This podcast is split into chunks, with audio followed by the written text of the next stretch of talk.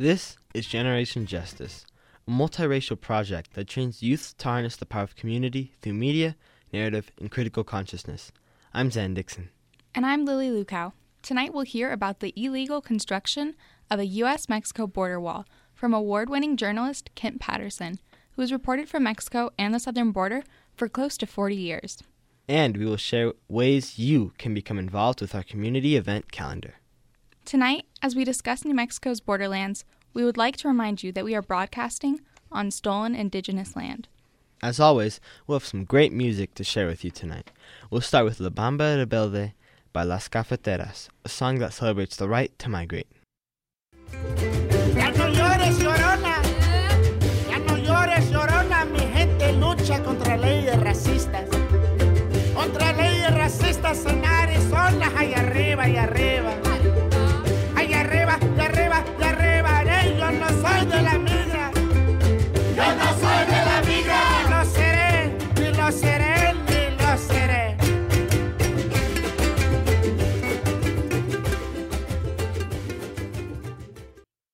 We have the pleasure from hearing from Kent Paterson, an award winning international journalist and author. Kent's reporting has aired on hundreds of stations worldwide. Now, here is GJ correspondent Jonathan Alonso speaking with Kent Paterson. This is Jonathan Alonso with Generation Justice, and I'm speaking with award winning journalist Kent Paterson. Kent was the editor of New Mexico State University's Frontera Norte Sur news service from 2005 to 2016. Frontera Norte Sur provided a perspective that was not commonly found in most U.S. publications. Kent is also the author of the award winning book The Hot Empire of Chili A History of the New Mexico Chili Pepper Industry. Kent's work has also been recognized in numerous awards, from the New Mexico Associated Press Broadcasters Association to New Mexico Press Women and the National Radio Television News Directors Association. Kent Paterson, welcome to Generation Justice. Thank you very much, Jonathan. Glad to be here. Kent, you recently published a story about the privately funded border wall that was built in Sunland Park, New Mexico. Can you give us an account of what is happening in Sunland Park? Well, first of all, for those of you who don't know where Sunland Park is located, it's a small city on the U.S. Mexico border in southern New Mexico, right next to El Paso, Texas. It's in a place where the states of uh, Texas, New Mexico, and the Mexican state of Chihuahua come together. So it's really a, a trinational community. The people of Sunland Park uh, woke up uh, Memorial Day weekend to a big surprise. Um, all of a sudden, uh, they realized that somebody had come from out of town and built this uh, large wall, which is about half a mile long, 18 feet in, in height, in an arroyo on Mount Cristo Rey, which is on the edge of Sunland Park. Uh, Mount Cristo Rey is an iconic place for the trinational community there. There's a statue of Christ on top of the mountain, and people tend to do pilgrimages up there. There's also an international boundary marker that's visited. Um, so this created uh, quite a stir in the community. People didn't know this was going to happen. Uh, the head of the Planning and Zoning Commission told me he had no inkling of it. There were questions over whether the permit was legal, uh, when it was signed. Uh, those facts still aren't clear in terms of who was responsible for ordering that it be signed. Uh, the people who built the wall are with a group, a private group called We Build the Wall Incorporated, which is associated with uh, Steve Bannon, who is uh, President uh, Trump's former advisor, and Secretary of State, uh, the former Secretary of State of Kansas, uh, Chris Kobach, who's well known for promoting a number of anti-immigrant initiatives throughout the nation. Um, and they raised money over the internet to fund this wall. They claim they raised between six and eight million dollars. Thank you.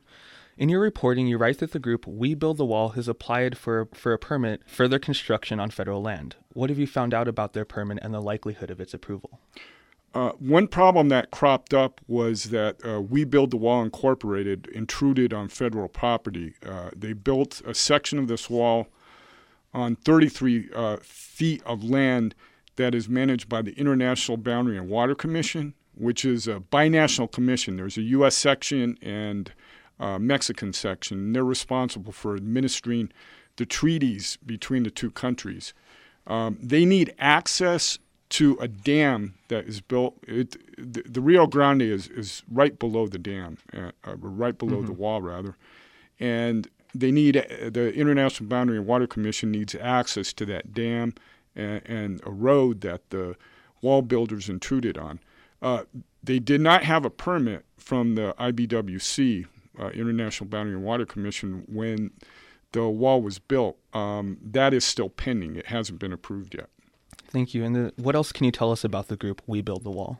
We Build the Wall again um, is associated with some high profile uh, personalities who uh, run in what's called the alt right or far right circles. People like Steve Bannon, Chris uh, Kobach. Their frontman is a triple amputee war veteran named uh, Brian Kolfage, and he is very visible as a spokesperson for this group on social media, particularly. Um, they say they're going to build more of these private walls, that they have anywhere between 10 and 20 sites already uh, marked out, identified. Uh, the number changes according to the day, but um, they're they're still trying to raise money to build these other walls right Mm-hmm. and um, it appears to be part of a strategy. Uh, I think it's political, quite frankly. If you go to their website, you see them uh, promoting Trump, you know, for the election of 2020 for reelection, and uh, they're behind his his anti-immigrant policies and so on. And, and I think it's it's a very political group. Hmm And what are the local residents saying about the construction? Well, people are really upset about it because uh, locals uh, were, were saying that it takes them a long time to get a, a permit to build an addition to their home, for example, right? And how is it possible that this group from the outside came in and took out um, or was able to build a wall within a matter of days? Um, and, and people are, have a lot of questions about that process and how it happened. Hmm And so I hear there's pushback from local residents, but how is the response from the local government? Well, the local government um, has had a mixed response. Uh, I saw a permit posted on the the wall that was built there, the wall or the fence, that was dated um, May 29th, which was days after they had already started building. And it was uh, signed by a building inspector, although you can't tell exactly who signed it because the signature is kind of illegible um, while the wall was being built, uh, the mayor realized that something was happening, and that's Mayor Javier Perea. And he ordered it temporarily suspended, uh, and it was suspended for one day. At that time, the supporters of the wall um, started inundating uh, the city of Sunland Park with phone calls and emails, and then Perea told the media that he was receiving death threats against against himself and his family. And so we hear all these concerns, but what about environmental concerns?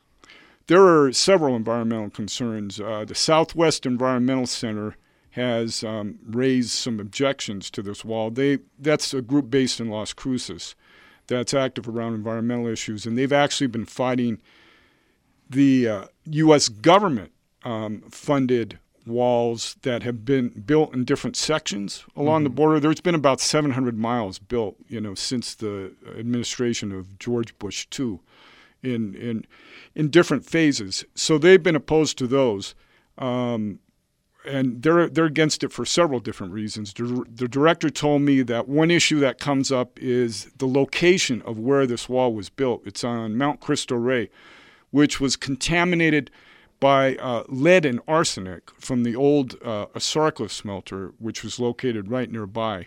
That was shut down in 1999, but the smelter was open for 100 years and contaminated the mountain with uh, lead and arsenic. And he was worried about that getting kicked up in the construction. There's a possible flooding issue because the builders of this wall put a road along alongside the wall that uh, they want the border patrol to use. It's not clear if they have a drainage plan, you know, how the water might might drain off of there. It's it's an increasing concern in this time of climate change because the rains are becoming more and more in, intense. Uh, so they're worried about the runoff that might come from there. And then there's the issue of the wall blocking the movement of animals. Mm-hmm. and there are various species there. Uh, anything from you know skunks and roadrunners to bigger animals such as mountain lions. Mm-hmm. So real quick, back to the the permit process. Um, do you know if the permit requires we build the wall to perform any environmental impact studies or s- assessments? That you're you're talking about the National Environmental Policy Act that would kick in, uh, Endangered Species Act. Mm-hmm. Those concerns would would figure in with the permit that they have to get from the International Boundary and Water Commission. Mm-hmm. Um, and the, I do know that they submitted the builder submitted some information to the International Boundary and Water Commission on June 5th, but uh, the IBWC told them it was incomplete. And the la- last I heard is they submitted some further information uh, about the third week of June, but no decision has been made. This is a process that could take up to six months. But Mm-hmm. the important point to make is that this wall is already built. It's a fait accompli. So Exactly. if they do grant them a permit, it's after the fact. Mm-hmm. And people like the ACLU have made the point that you know this is this is really rewarding lawbreaking, and they're very concerned about uh, people who can hold themselves above the law.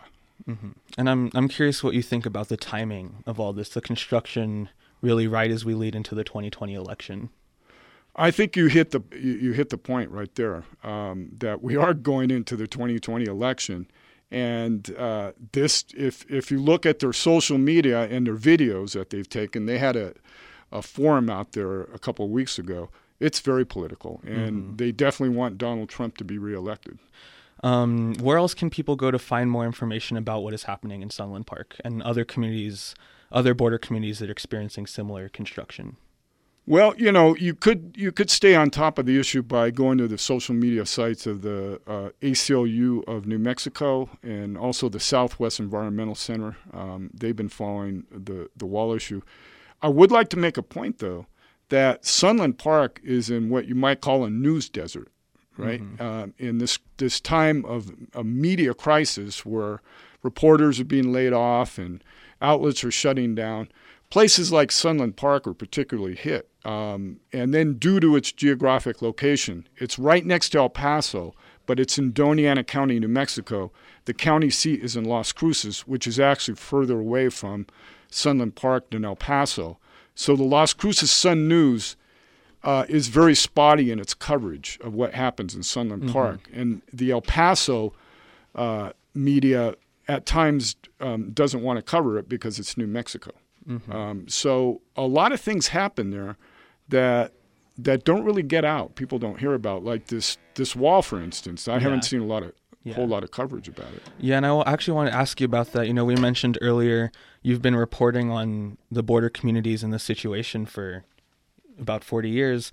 Um, does this uh, strike you as different than what we've seen in the past? Is this um, how do you feel about this one compared to what you've reported on over your years?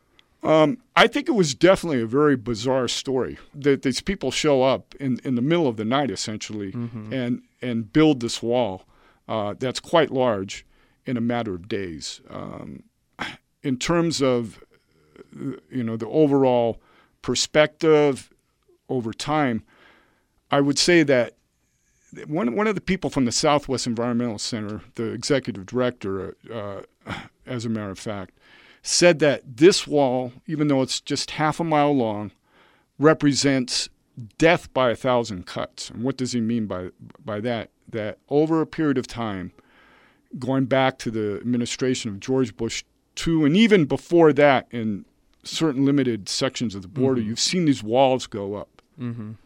and there's about 700 miles of this walling right now. And it is having effects. In, in certain places, we've seen uh, disastrous flooding events over in Nogales, Sonora. Uh, the wall that was built there caused massive flooding on the Mexican side about 10 years ago. Uh, you've seen big sections cut off for animals, and I'm including large animals that aren't able to go back and forth across the border, like wolves and jaguars. Uh, a lot of people don't know that jaguars do cross into southern New Mexico, and that you know they've been spotted in recent years. It's an endangered species, but they're present, you know, and they have been for thousands and thousands of years. So their habitat is cut off. And real quickly, I just want to touch on. Um, correct me if I'm wrong, but this uh, we build the wall said that this cost around six to eight million. Yes. Yeah, and that's I just find that fascinating because I've seen I've seen the wall that went up in Sunland Park, and it's really not that different from the fencing that currently exists along the southern border. Right. It's really it's there's really no difference at all, if I can say if I can say that. But um, The only difference that the uh, that the at least the builders claim is that they used reinforced steel. They used a higher quality steel, so they claim that you know it's more secure than the the U.S. government built sections. hmm um, well, thank you. And is there anything else you'd like to add?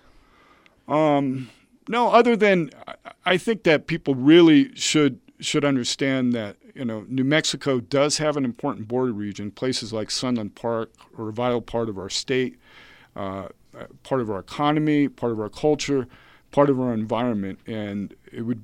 I think people should pay more attention to what's going on uh, in our border communities like Sunland Park. Mm-hmm. Uh, thank you, Kent, for speaking with us and for sharing your experiences. Um, for Generation Justice, I'm Jonathan Alonso, and now here's your hosts, Lily and Zan. Thank you so much, Kent Paterson, for your words and your time and your effort in uncovering all of this information. And I want you to know that I really have learned a lot from you speaking today. I really did not realize how many border communities we had within New Mexico and how greatly this can affect them. So thank you so much.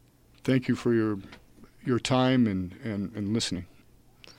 And I would like also like to thank you, Mr. Paterson, for um, sharing all your knowledge and information um, that you have given to the community th- or this night, and for talking about the border and all these important topics. And once again, thank you for coming. And thank you for giving me the opportunity to share the concerns of people in southern New Mexico.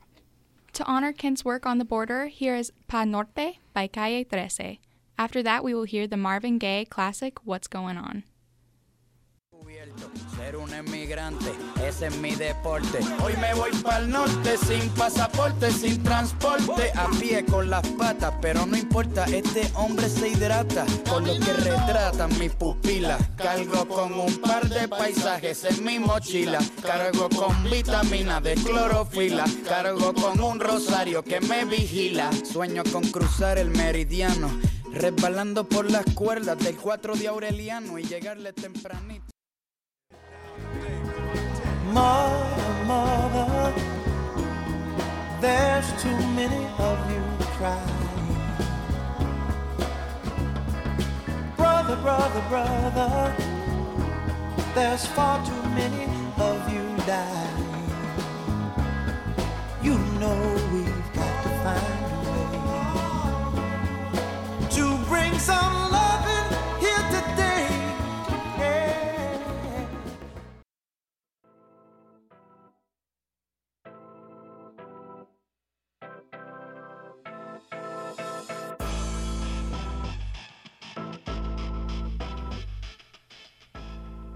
Welcome back to Generation Justice. It's time to share some exciting social justice events in Burque. We are sharing information this evening on ways that you can be involved, take action, and stand in solidarity with people of color in our community tonight. First up is Women of Color Open Mic Night, featuring Dene poet Taylor Harlan. This event takes place at El Chante Casa de Cultura. It's an open mic event for narrative shift and healing for all. I know the address is 804 Park Avenue, Southwest, but when will that be? It's Thursday, July 25th from 6 to 8 p.m. For more information, folks can visit Women of Color Open Mic on Facebook. Awesome. I heard there's another event coming up on El Chante, even sooner. What's that about? The next event at El Chante is Yache, Círculo de Mujeres. This women's group meeting is for healing, building power, and unity. Wow, I need to know when this is. So many people may be interested in attending. Lily, this event will be held Sunday, July 21st from 1 to 3. Again, the address is 804 Park Avenue Southwest. For information on this and other events at El Chante Casa de Cultura, please call 505 400 3635. On Saturday, July 20th from 9 a.m. to 4 p.m., the Citizenship, Civic Engagement, and Community Resource Fair will take place at Los Duranes Community Center.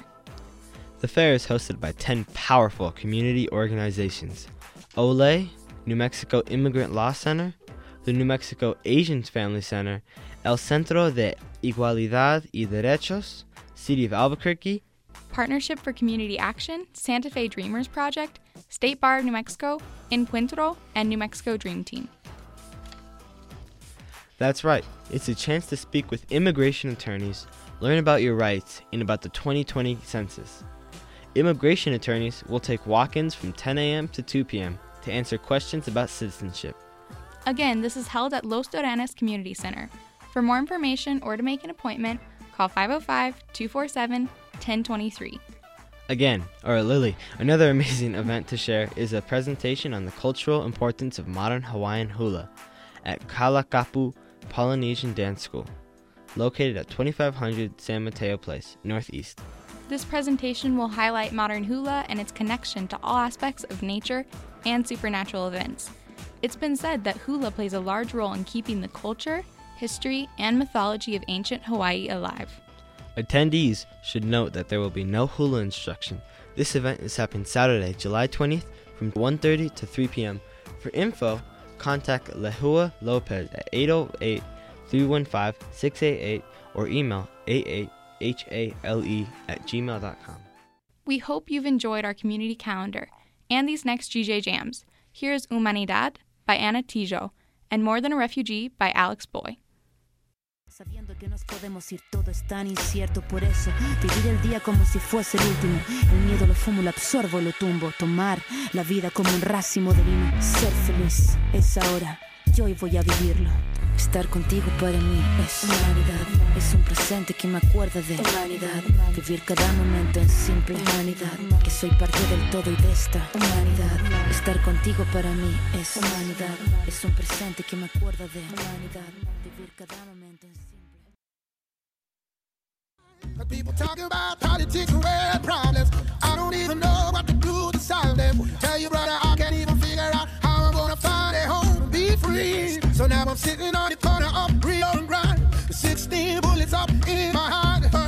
time, feels like to be living in the mind of a refugee. Oh, I read a book the other day. Touched me so deep in my heart, it make me wanna pray. And this is what them pages said to me, said to me.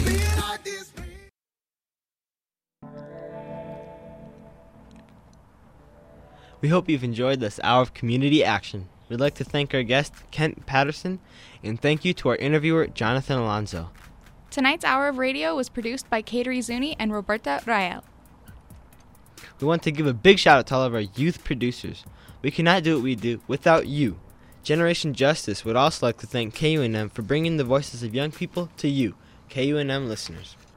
Our website is generationjustice.org, where you can check out all of our multimedia work and listen to our podcasts, which are also available on SoundCloud and iTunes. We're also active on social media. Find us on Facebook, Twitter, and Instagram. Generation Justice is funded by the W.K. Kellogg Foundation, with additional funding from the Con Alma Health Foundation, and of course, all of you who have contributed to our project by visiting our website and clicking Donate. Our opening song is Youth of a Nation by POD. I'm Zan Dixon. And I'm Lily Lukow. Good, Good night.